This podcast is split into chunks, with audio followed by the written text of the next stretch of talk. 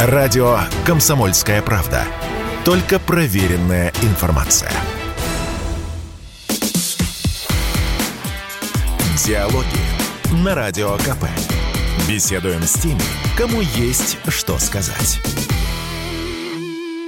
Специальный корреспондент «Комсомольской правды» Дмитрий Стешин поговорил с командиром батальона «Восток» Александром Ходаковским о первых месяцах спецоперации, Мариупольской и Азовстальской битвах, а также о планах на будущее. Александр Сергеевич, что мы поняли за эти? Ну, во-первых, считаете ли вы этапом сегодняшний день, а, этапом войны? Закончен ли он? Да, это этап, безусловно, и не только в военно-техническом смысле, но это еще и в каком-то таком морально-нравственном, психологическом смысле. Потому что за этот этап мы поняли, что мы можем их бить, что мы можем справляться с теми задачами, которые ставим перед собой. Грам, главное грамотно организовать военную работу. Безусловно, то, что мы зачистили вот внутреннюю территорию, если брать, например, сейчас нынешнюю конфигурацию линии боевого соприкосновения, то получается так, что она ну, практически проходит по странам границ, за исключением Луганской территории, где ребята продвинулись чуть дальше. У нас пока все находится в таком состоянии развития. И дальше наша линия боевого соприкосновения уходит Бердянск, Мелитополь, Херсон. И внутри вот такое пятно огромное, Мариуполь, которое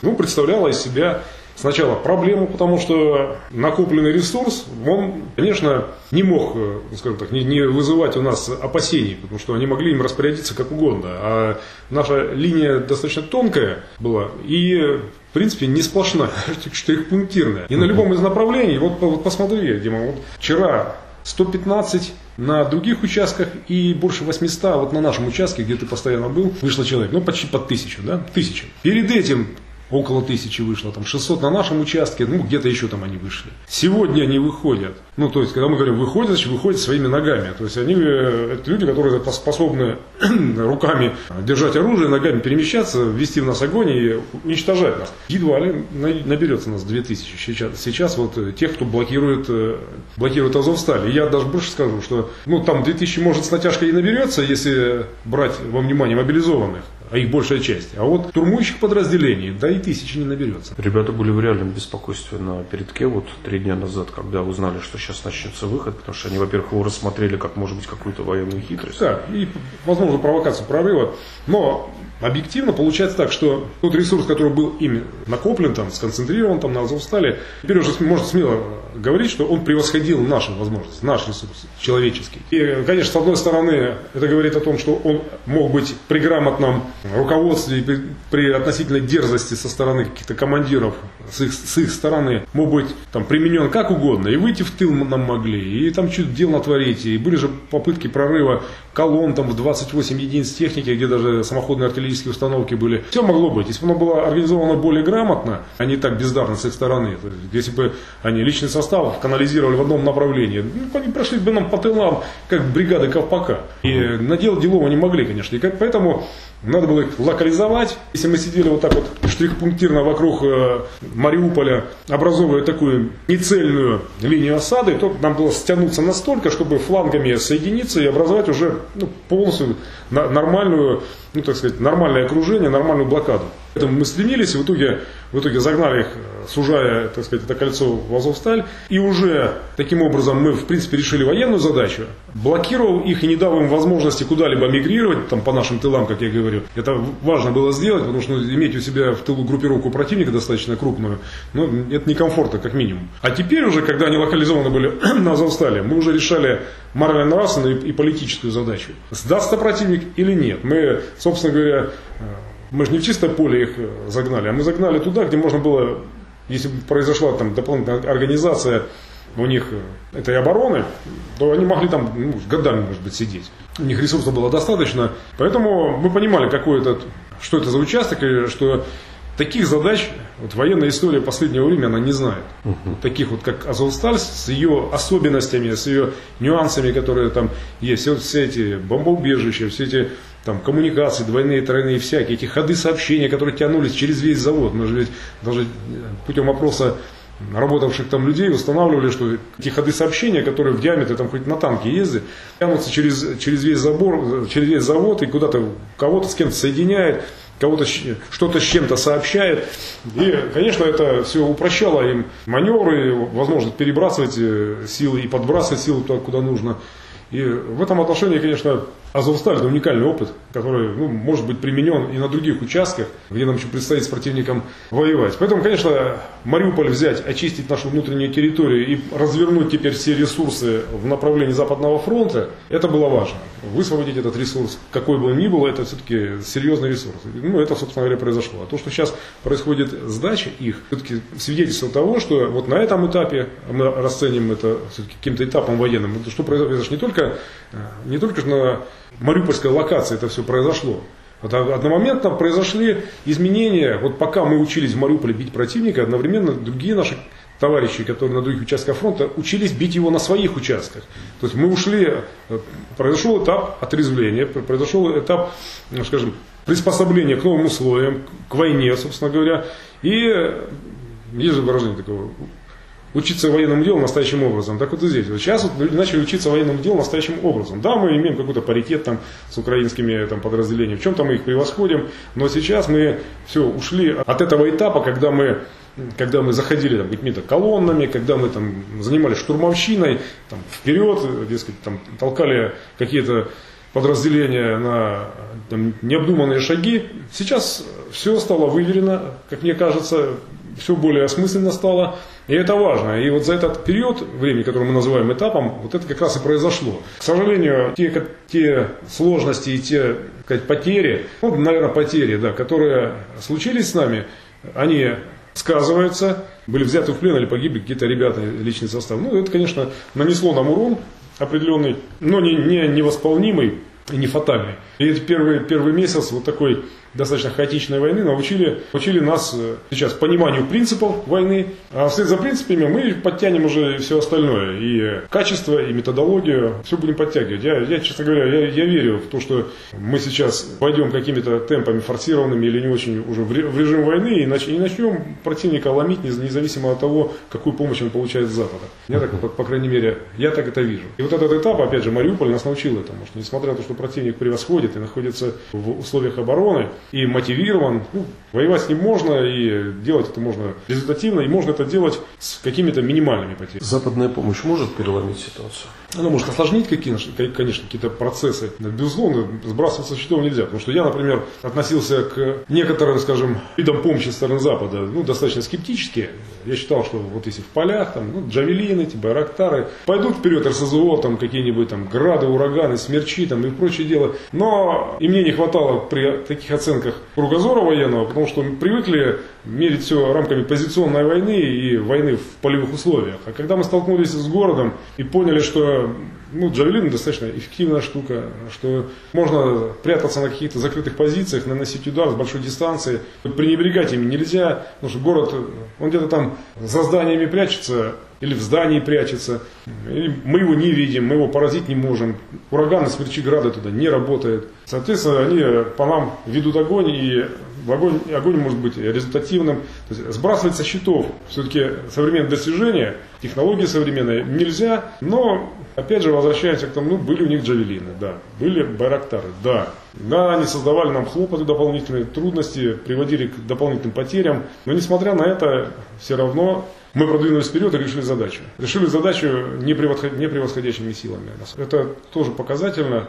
Говорит о том, что да, фактор влияния это все существенный фактор влияния, но в то же время, в то же время преодолимый. Только вопрос в дополнительном расходе всего. И людей, и э, техники, боеприпасов, всего. Потом надо, конечно, к этому готовиться. Уж точно не надо заниматься этими всеми там, такими шапкозакидательскими разговорами. Что, да, вот одним махом семерых побивахом. Нет, вот как раз это и заставляет нас думать, ну, что, что мы можем им противопоставить. Уже сейчас мы разговариваем о том, что так, у нас там, там, там, там вот какие-то недоподтянутые вопросы, и давайте так, вот там, по беспилотной авиации, по каким-то другим направлениям военной мысли, даже вопрос не, тактики даже, а оснащения военного. Что мы можем, например, сейчас быстренько форсированными темпами запустить, чего у нас, чего у нас не было, например, раньше, или это было не в том состоянии, которое сейчас было бы более эффективно в войне. И сейчас начинается модернизация, и очень многие, я знаю, мы постоянно общение ведем, потому что мы же как участники боевых действий, мы в то же время своего рода как испытательная лаборатория для очень многих инноваций. И люди выходят на нас, говорят, так, а давайте поговорим об, например, дронах другого, например, уровня качества, дронах боевых, например, что мы можем сделать, там, контрбатарейная борьба, там, какие-то вопросы поражения каких-то единичных целей, особенно важных, или это вопросы, или вопросы искусственного интеллекта и работы группы дронов, например, так называемого роя, каких, как, каких обстоятельствах, как преодолеть ограниченный ресурс батареи, там, например. И, и все это, все это, скажем, все это происходит в данный момент, вот сейчас происходит. Все включились, все, кто думает головой, все, кто разрабатывает различные системы, от систем пассивной безопасности, бронежилеты, ну, которые уже не бронежилеты, а комбинированные, например, системы для защиты, имеют кучу модификаций всевозможных, заканчивая какие-то высокотехнологичными вещами. Все, все это сейчас начинает в России как набирать обороты производства этого, разработки, там, те наработки, которые были сделаны, но не получали развития, сейчас получают развитие, сейчас очень лояльное отношение со стороны даже, даже российского бизнеса, как мы его называем, социально ответственного. И я, я так понимаю, что вот этот как раз этап первый, если уже завершить длинную мысль, это этап, этап нашего осознания ситуации и модернизации подхода к этой ситуации. Не так, что вот зашли с этим ресурсом. Нет, сейчас мы понимаем, что нам нужно вносить какие-то системные, структурные, серьезные коррективы. И эти коррективы, они будут иметь очень долго, долговременные последствия. Продолжение эксклюзивного интервью с командиром батальона «Восток» Александром Ходаковским через несколько минут. Радио «Комсомольская правда». Мы быстрее телеграм-каналов. Диалоги на Радио КП. Беседуем с теми, кому есть что сказать. Специальный корреспондент «Комсомольской правды» Дмитрий Стешин поговорил с командиром батальона «Восток» Александром Ходаковским о первых месяцах спецоперации, Мариупольской и Азовстальской битвах, а также о планах на будущее. На войну не просто в условиях города, а в условиях вот, вот этих всех крупных промышленных объектов, которые отличаются угу. просто от города с его там коробками многоэтажек, где они огромные, площадные, и мы же ведь каким выводом еще дополнительно, не то чтобы мы приходим, просто об этом все знали, но как-то почему-то забывают, что даже разрушенная конструкция не является, собственно говоря, препятствием для того, чтобы там образовать какую-то огневую точку и вести огонь, не наоборот. Наоборот, в разрушенном здании легче замаскироваться, потому что там куча этих обломков, а не так, что все стройно, структурировано. Получается, что мы должны принимать, применять комбинированные какие-то боеприпасы для того, чтобы... Закрой дверь, я занят. Двери закрой. Двери закрой. Потом мы, получается, мы, получается, сейчас должны проводить, помимо того, что мы учимся воевать и командовать, мы должны проводить серьезную научную работу вот, в военном отношении. Мы должны сейчас э, подвергать все анализу, мы должны сейчас уложить это все на бумагу, но с учетом э, каких-то уже практических выводов и наблюдений. Не просто какие-то оторванные размышлизмы, а должны четко понимать, что, где, как и в каких условиях. Мы, например, сейчас разговариваем там, с ребятами, которые были заточены на подготовку и экипировку подразделений специального назначения – это штучный товар. Это люди, которые очень дорогие во всех смыслах, с точки зрения уровня их подготовки и с точки зрения тех вложений, которые были сделаны в их экипирование, в их оснащение.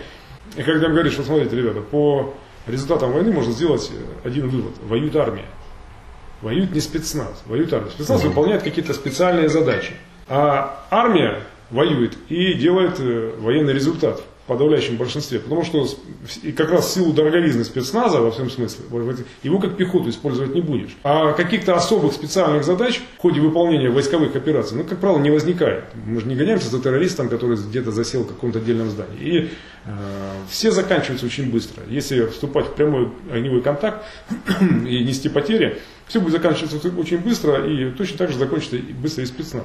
И какие выводы еще там напрашиваются? Что можно, конечно, предполагать, что в какой-нибудь там дуэли с автомата на автомат, ну, человек обученный, человек с хорошими рефлексами, он, конечно, будет преобладать в своих там, умениях, в реакции, но от боеприпаса, выпущенного с закрытых позиций, не застрахован никто, и дополнительного иммунитета парень из спецназа не имеет. Поэтому сейчас, конечно, надо понимать, мы всегда гордились нашим спецназом, мы всегда вкладывали в него ресурс, а армия, ну, где-то как-то шла вот она потихонечку, какие-то такие серые мышки, а сейчас э, вывод однозначный. Армия, армия, еще раз армия. Армию нужно экипировать, армию нужно оснащать, потому что все подразделения специального назначения имеют все необходимое оборудование для того, чтобы производить разведку, для того, чтобы производить наблюдение. А армия у нас, э, если не полностью лишена, то это где реализовано где-то на уровне штабов центральных. А та же разведка, например, беспилотная, она должна быть реализована на уровне взвода, ну, максимум на уровне роты. То есть мы должны иметь группы ну, скажем так, э, операторов беспилотных даже на уровне роты. Для того, чтобы обеспечивать э, вот, те насущные задачи, которые решает рота. Даже больше скажу, на уровне одной штурмовой группы, которая там даже меньше взвода. Потому что когда я говорю людям, например, специалистам, которые разрабатывают разные системы, говорю, что на обеспечение одной штурмовой задачи в составе одной штурмовой группы должно работать три пара беспилотников и три беспилотных аппарата должны летать три. И начинаешь объяснять, почему. У людей возникает ну, такое. Они воспринимают это как откровение, хотя это уже вынесенная как бы, ну, практика, которую мы вытащили, опыт из практики. Поэтому сейчас многое мы переосмыслили, и много, много сейчас нужно заново внедрять в войсках. Плюс еще хочу сделать акцент, это моя сейчас не то что идефикс, но мысль, которая меня в достаточной степени занимает сейчас, это вопрос дисциплины в подразделениях на широком уровне. Если мы говорим об армии, то мы говорим о большом количестве людей, где встречаются разные случаи, разные эпизоды. И я скажу так, однозначно на сегодняшний день наши командиры не имеют необходимого инструментария для того, чтобы поддерживать нужный уровень дисциплины в подразделениях. Э, а это сказывается на, эффектив... на эффективности на эффективности действий подразделения, на том результате, который в конечном итоге подразделение должно дать. И я считаю, что в условиях войны личный состав нужно беречь, но и повышать его выживаемость э, путем повышения квалификации и командира самого личного состава, но миндалично с ним нельзя. И не нужно, и не стоит. Потому что на войне все упрощается, на войне даже базовый набор чувств, которые люди испытывают, сужается до какого-то там конкретного. Два-три. Страх, самолюбие, какие-то вот такие простые вещи. И об этом надо помнить, это надо знать. И просто если мы как бы скрываем или не говорим о каких-то наших трудностях, которые всем присущи, они абсолютно жизненные, они человеческие. Ну, в таком случае мы, наверное, не, не, не становимся на путь исправления каких-то нюансов. А когда мы понимаем, что личный состав может ну, например, можно, например, неэффективно выполнять задачи ну, в силу разных причин, то надо думать над, э, над этими причинами, выявлять их, и, соответственно, надо в, отдельной таблице, в отдельную таблицу например, причина, способ устранения. Причина, способ устранения. И как я, вот человек, который не просто пронаблюдал, но прокомандовал в течение трех месяцев личным составом при решении тех или иных задач, я скажу, что объективно у командира подразделения на сегодняшний день меньше возможностей и полномочий, чем, например, было у меня как командира добровольческого подразделения в тот период, когда ну, не действовало там какое-то общее законодательство, и когда мы принимали решения на основе там, принципов совести и справедливости. Кто как работает и кто, кто как, как, собственно говоря, мотивирован, кто как относится к выполнению задачи. И сейчас нужно эффективность поднимать за счет каких-то мер. Этим, эти меры могут быть как поощрительного, так и наказательственного такого свойства и способа.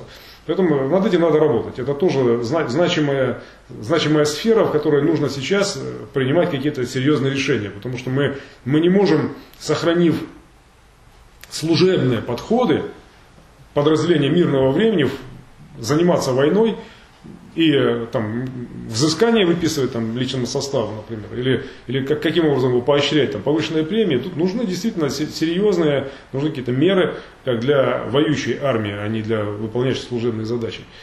И над этим тоже нужно думать, и тут это нужно ложить на бумагу в виде каких-то дополнительных решений, законов, я не знаю, вплоть до того, что распространить действия, например, дисциплинарных батальонов на полевые службы, вплоть до того, что вводить военно-полевые суды.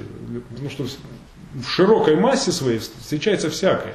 Мы можем не говорить об отдельных таких случаях и проявлениях, но, а, но можно предположить, что они однозначно случаются, и у командира, и у командующего должны быть соответствующие рычаги и инструменты для того, чтобы поддерживать дисциплину среди личного состава. У меня такое ощущение, что на Украине еще полностью не осознали э, смысл и вообще эффект падения Азовстали, да, вот так как распиаренного военного проекта. Как это по Украине ударит? Вот ваши предположения. Официальной пропаганде у нас сейчас везде верят слабо. И несмотря на то, что официальная пропаганда будет говорить о том, что вот это мы вывели наших людей, мы им сохранили жизнь, все прекрасно понимают реальное банальное значение произошедшего. Группировка, превосходящая нас по численному составу, была выдавлена с тех рубежей, где она могла держаться достаточно долго, а была локализована в зоне, где она могла держаться достаточно долго, но при этом подняла руки и вышла с белым флагом, то есть сдалась. Это показывает для противника нашу эффективность и показывает ограниченность возможностей просто человеческого ресурса. Когда тебя с высокой долей эффективности обрабатывают, когда применяются в отношении тебя разные комбинаторные такие средства, тут война, прямое столкновение, боевой контакт на автоматах, там, с ручными гранатами, идут авиация.